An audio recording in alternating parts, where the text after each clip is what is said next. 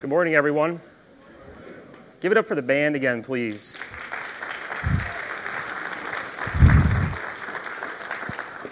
Our bands work hard. They rehearse multiple times uh, throughout the week, and they come in early on Sunday mornings. Um, and they just flat out work hard to, to worship God and to help you uh, worship God as well. Um, welcome to Riverside Community Church. My name is Brian Doback, and uh, Keith was made a comment about our sweaters, and they're so similar. Um, we didn't plan that. I just want to let you guys know this isn't my sweater. Um, a few years ago, I was rummaging through my dad's closet. My dad's here right now. Raise your hand, Dad.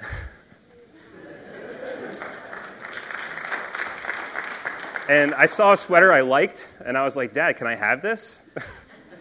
He's like, Yeah, sure. So this really is my dad's. Um, thank you for being so sacrificial, Dad. I appreciate that. he's, he's spoiled me throughout my life. He's given me much. And now it's the time to give back wherever I can. Um, but no, thanks for coming today, guys. Um, Ezra and his family are not here today. Uh, they are visiting one of our church plants uh, in Souderton called Ridgeline Community Church. Um, we are a church planting church. Uh, basically, what that looks like is uh, we raise up leaders. We try to. We equip leaders. Um, and if God has, places a call on one of those leaders to go plant a church, we send them out uh, with a core group from Riverside to go plant somewhere else. Um, so basically, we raise up leaders uh, as the church grows, and then we send out. Riverside shrinks, and then after a couple years, it grows, and then we send out, and then it shrinks, grows, send out, shrinks, grows, send out. So that's the process of church planting, and that's where Ezra and his family are. So uh, let's just uh, pray for Ezra and his family and their safety. Uh, we love them and we want them back. Um, so let's pray before we start. Father, just thank you for this morning, Lord. Uh, you have a word for us, and I just pray that you, you, speak, it, uh, you speak it clearly and succinctly, God. Um, you have hard truths that you want to tell us today, uh, Lord. And we just thank you for having the freedom to meet like this uh, on Sunday mornings and, and to enjoy, uh, enjoy your word, God. Your, your word is to be enjoyed. Um, there's so much uh, there's so much truth and richness in it, Lord. And I pray for Ezra and his family uh, as they travel to and from uh, our church plant at Ridgeline Community Church. And I just pray that they can have an encouraging and blessing of a presence uh, on Gibson uh, and his family and in that church, Lord. And I just pray all these things in Jesus' name. Amen. So today's scripture is it's a doozy. It literally is. Um, I told a friend in my in the church a couple weeks ago the scripture I was preaching, and he said, "Wow, that's a doozy." So, and I, I think Ezra strategically just kind of like dumped this scripture on me. So, thank you, Ezra, if you, if you listen to this sermon this coming week. Uh, my wife and I, we don't watch much TV, uh, and our, actually our cable's going out at the end of the month.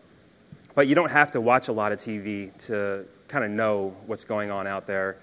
And I don't know if you've heard of Jimmy Kimmel's uh, Mean Tweets segment. Are you guys familiar with Jimmy Kimmel's Mean Tweets?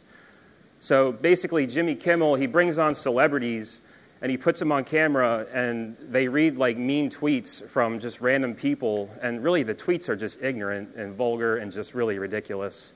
The comedy is supposed to be in the tweets uh, but the comedy is also supposed to be in uh, the celebrities reactions uh, to the tweets. And i just got to thinking to myself this is how i think. You know what would it look like if we like mean tweeted god right?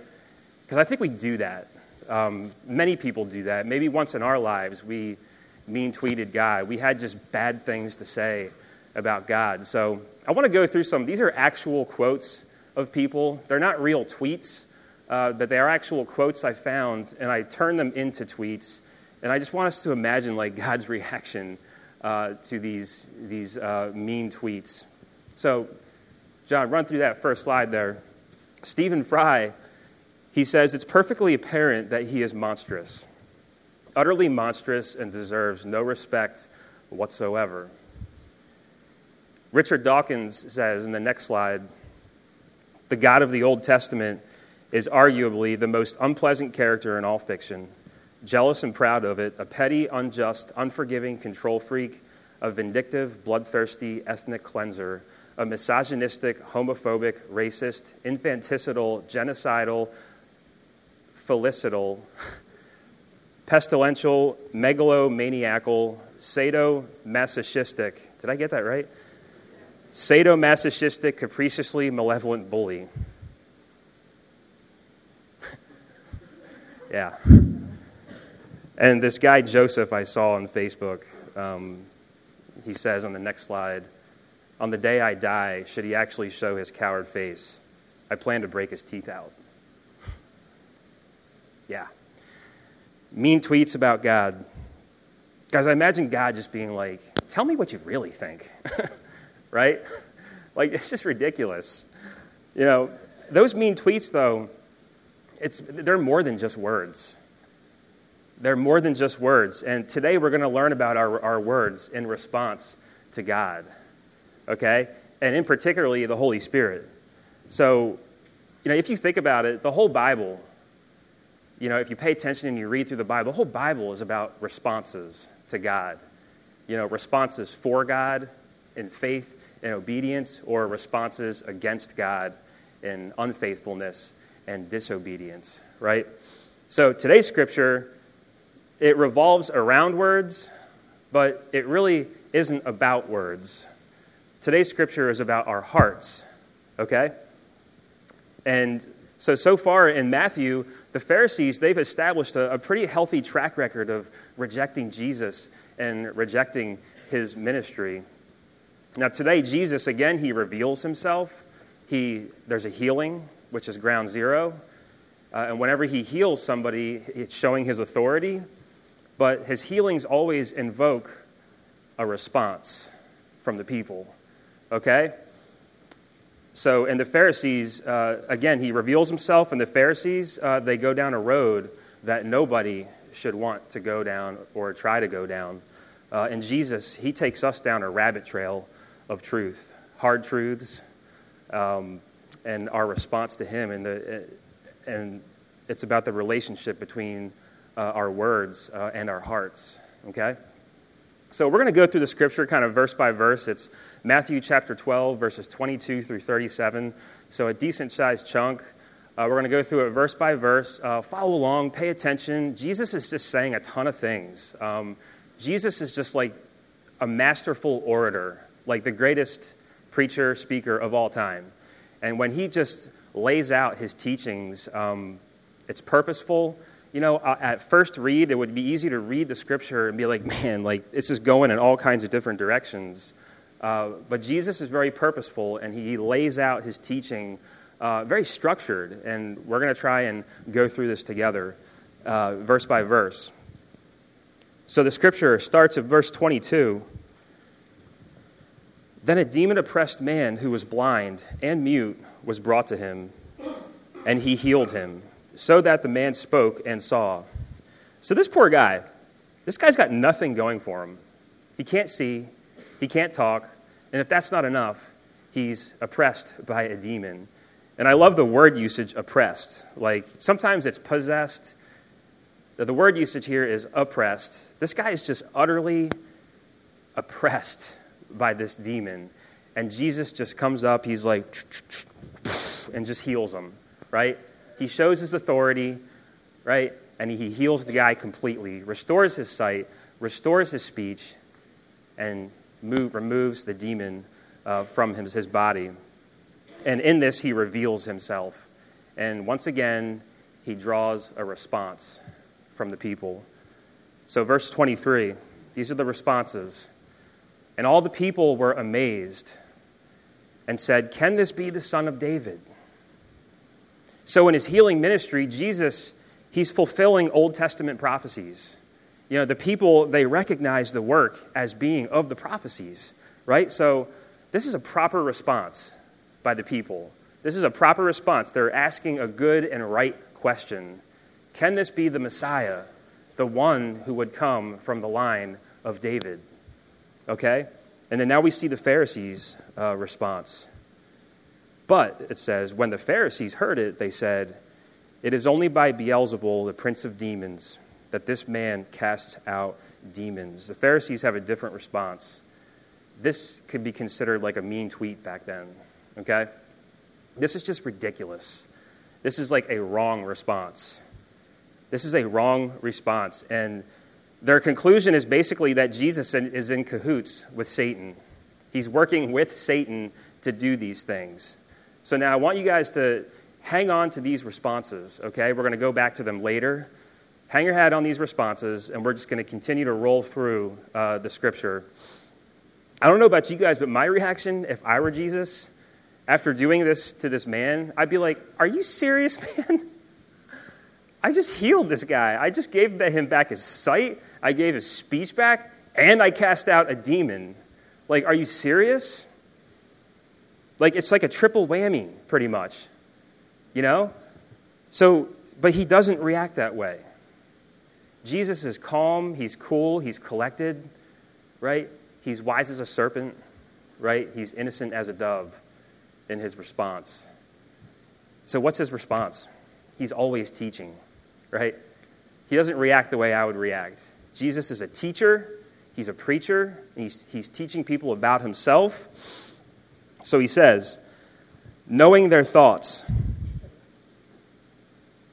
So not only heal sight, speech, cast out a demon, now he's reading minds.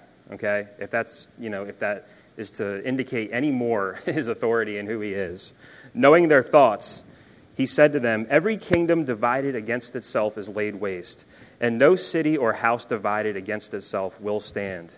And if Satan casts out Satan, he is divided against himself. How then will his kingdom stand? And if I cast out demons by Beelzebul, by whom do your sons cast them out? Therefore, they will be your judges. But if it is by the Spirit of God that I cast out demons, then the kingdom of God has come upon you. So notice how Jesus reveals that Satan has a kingdom, right? That's scary. Satan has a kingdom just like God has a kingdom. It's like these two opposing forces in the world. You see it out there in the world right now the, the strife, the conflict. You know, there's these two opposing forces. He says Satan has a kingdom, okay, and they're at war with each other. Let's think about it. What's God's kingdom about? You know, as you read through Scripture, you know, what's God's kingdom about? It's about, it's about restoration, right? It's about building up. It's about regeneration, right? It's about love, hope, right? What about Satan's kingdom?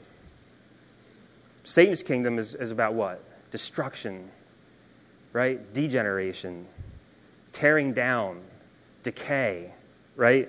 It's about death, hate, right? So Jesus if he's healing and casting out a demon by the power of Satan, then Satan's kingdom will be against itself, right? It would be in ruins. It's really clear. Jesus is so logical, right? So the Pharisees just aren't making any sense. If Jesus is removing evil, how can he be evil? If he's removing evil, how can he be evil? So the only alternative is that he is doing it by the Spirit of God. And there is no other alternative, right? There's no power or way in between Satan's kingdom and God's kingdom that it could be done. There's only two kingdoms in the world God's kingdom and Satan's kingdom.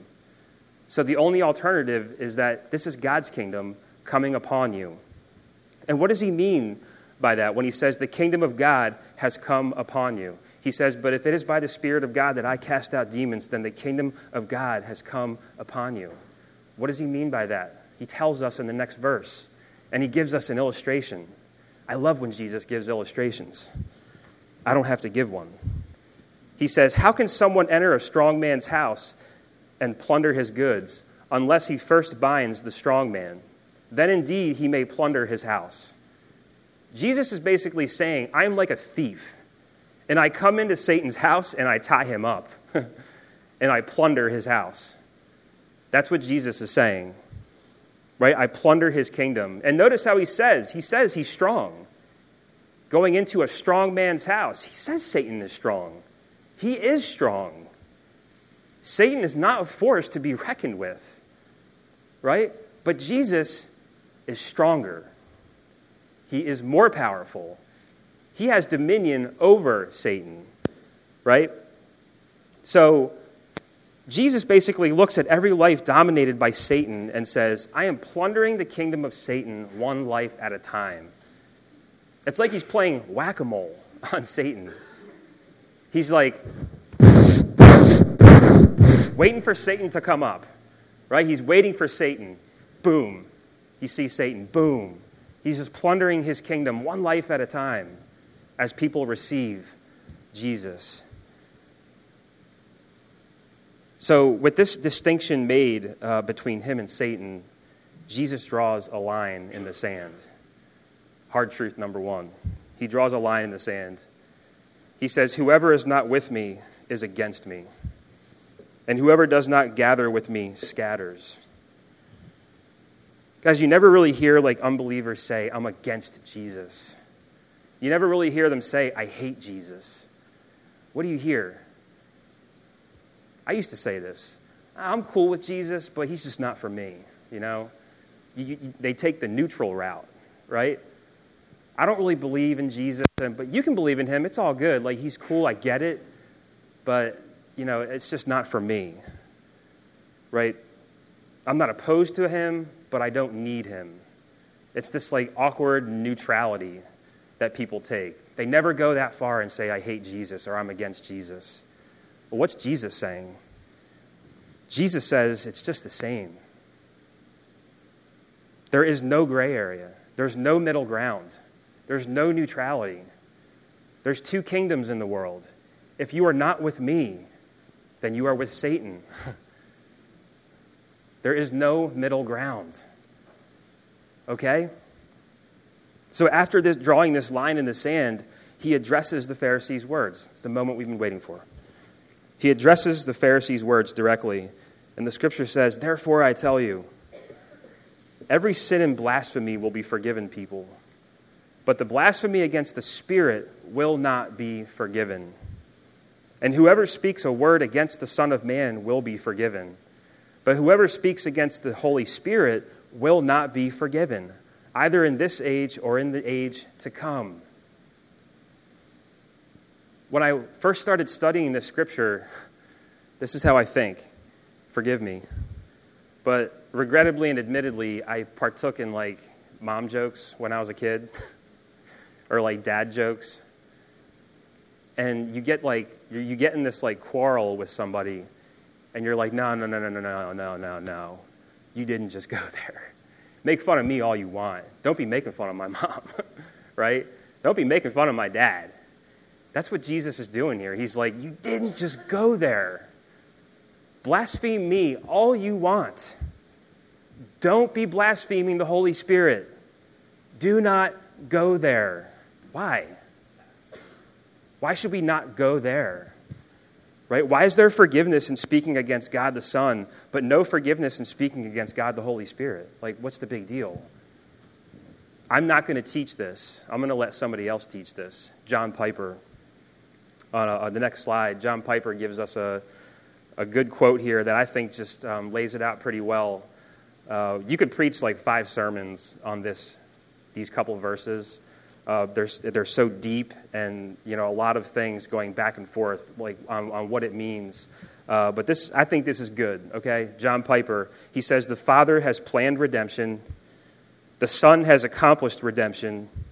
This wonderful redemption is outside ourselves and available to us if we repent of our sin and turn to Christ in faith.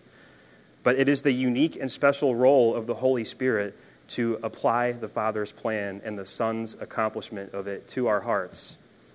It is the Spirit's work to open our eyes, to grant repentance, and to make us beneficiaries of all that the Father has planned and all that Christ has done for us. If we blaspheme and reject the Father and the Son, there is still hope. There's still hope. For the Spirit may yet work within us to humble us and bring us to repentance. But if behind the Father and the Son we see and taste the power of the Holy Spirit and reject His work as no more precious than the work of Satan, we shut ourselves off from the only one who could ever bring us to repentance. And so we shut ourselves off from forgiveness. I think that lays it out pretty well. No Holy Spirit, no repentance, no forgiveness. So far, so, so, so far in Matthew, the people and the Pharisees have been seeing and tasting the power of the Holy Spirit, right? We've seen this throughout Matthew and the other Gospels, you know, and we've seen their responses. For example, going back to Matthew chapter 9, verses 33 and 34, should be on the screen. Jesus healed a mute man and removed a demon from him. And look at the responses, okay? Look at the responses. The crowds, they marveled. They marveled, saying, Never was anything like this seen in Israel.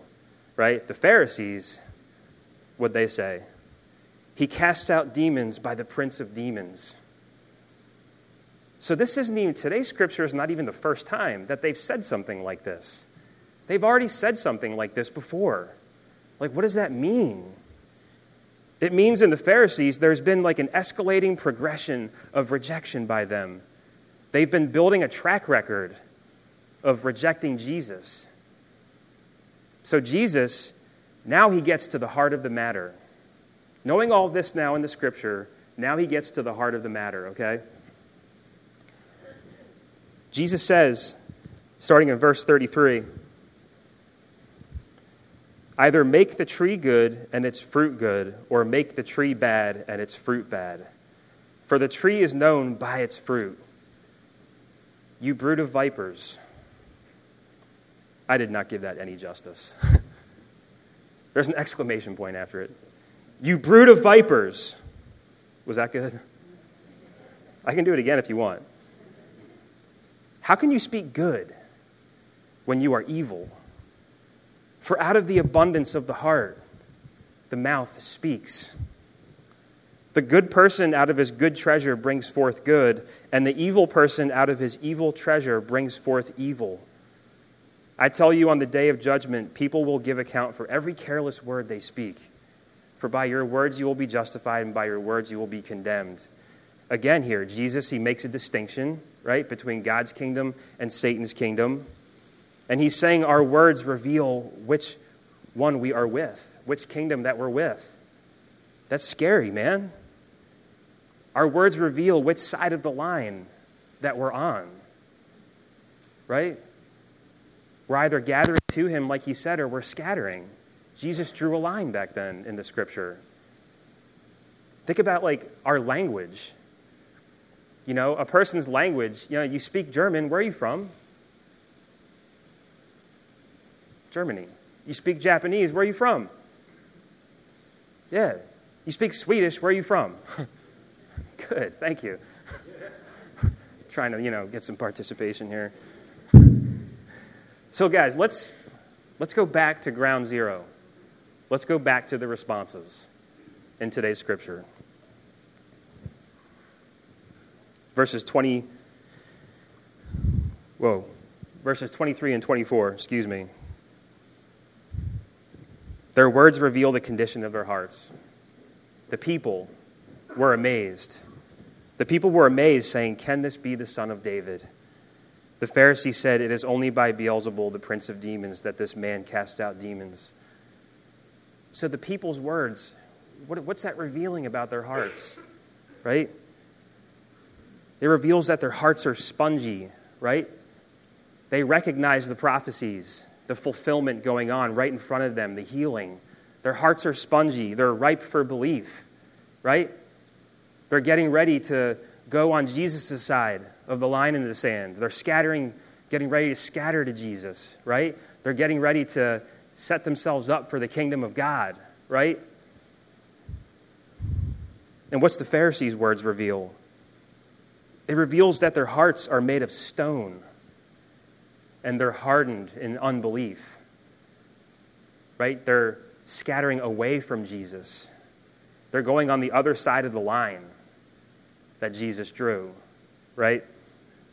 The Pharisees, by their language, the things they're saying, just doesn't make any sense. They're revealing that their allegiance is to Satan's country, right?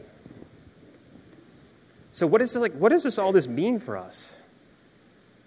It means blasphemy against the Spirit it's more than just a sentence of words.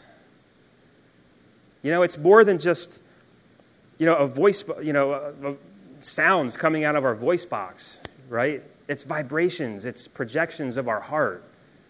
You know, it, it helps us to see what's going on in our heart. It's a settled disposition of a heart over time that continuously rejects the testimony of the Holy Spirit regarding Jesus. The harder your heart becomes to the Spirit, the further away we get from repentance and faith. Right? And it's not God giving up on you. Don't get me wrong. It's not God giving up on you. It's us. It's us completely closing ourselves off from repentance and faith by denying the Holy Spirit. Those mean tweets earlier in this message, those are more than just words. There's something going on in their hearts. It's just coming out. Those words are just a projection of what's in their hearts, right? So the people in those mean tweets, yeah, they're verbally attacking God and not the Holy Spirit, but who's to say they're not on the brink of blasphemy against the Holy Spirit? Right? The Pharisees, they've seemed to reach that point. And we can too. We can get to that point. That's what Jesus is telling us here. It's not just the Pharisees. We can be the Pharisees, or we can be the people. Right? Some of us in here might be seeing and tasting the power of the Holy Spirit in their lives, but you're rejecting it. You're rejecting the power of the Holy Spirit working in your life. We need to examine our hearts. And one of the ways to do that, just listen to yourself speak. What are you saying? Right? I was recently on Facebook, right? Yeah, we're on like social media kick today, Twitter and Facebook.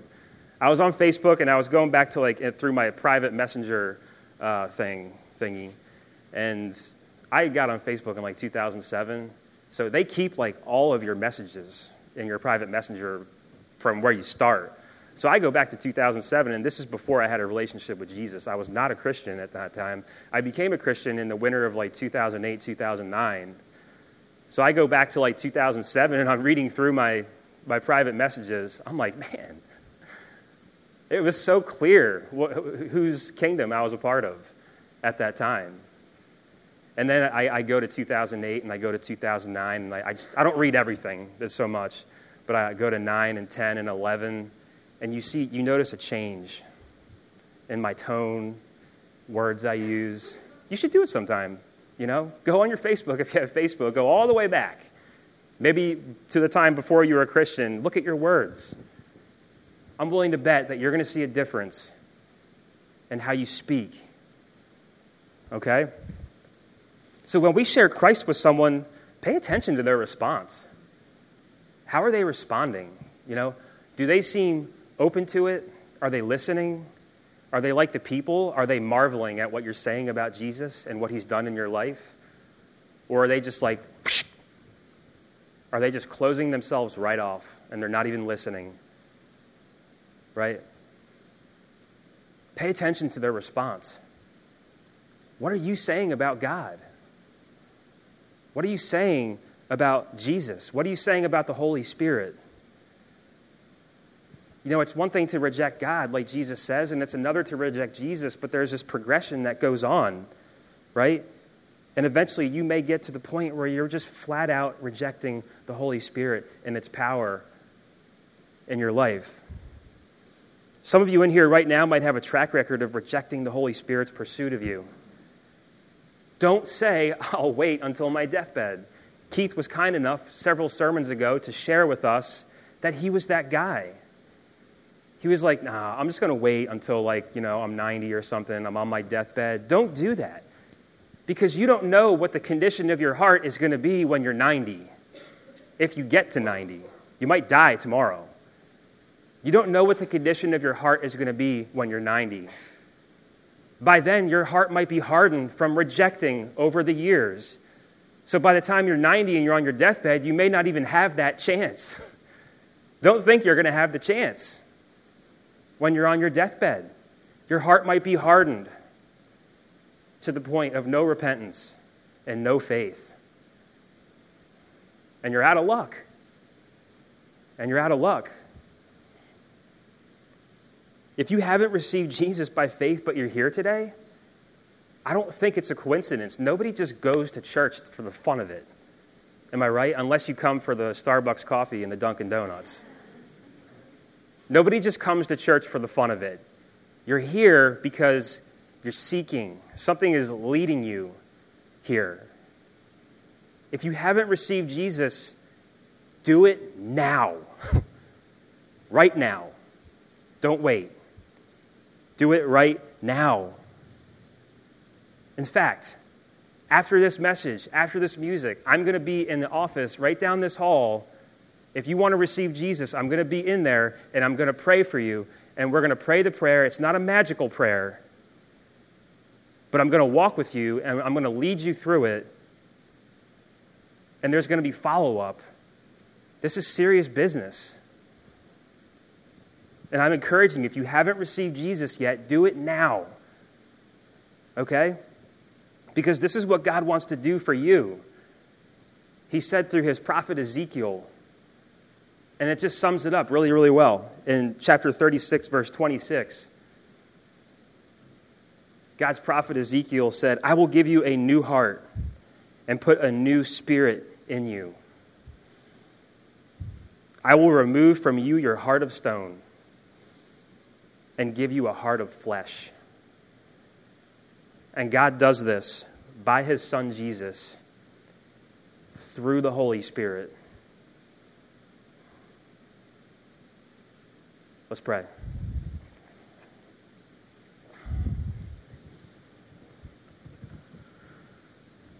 Father, we just humbly come before you, Lord. God, we, we, you have hard truths in your word, but we don't avoid them. This is just your word. We are simply just following your leading. We are preaching your word. Your word is dictating to us what you want us to hear, no matter how hard the truth is, God. God, I pray that we just continue to be faithful with your word, Lord. I pray that we can just be obedient to your word. God, I pray if we haven't received Jesus in here by faith, let it be so. God, we've prayed for every seat in this sanctuary.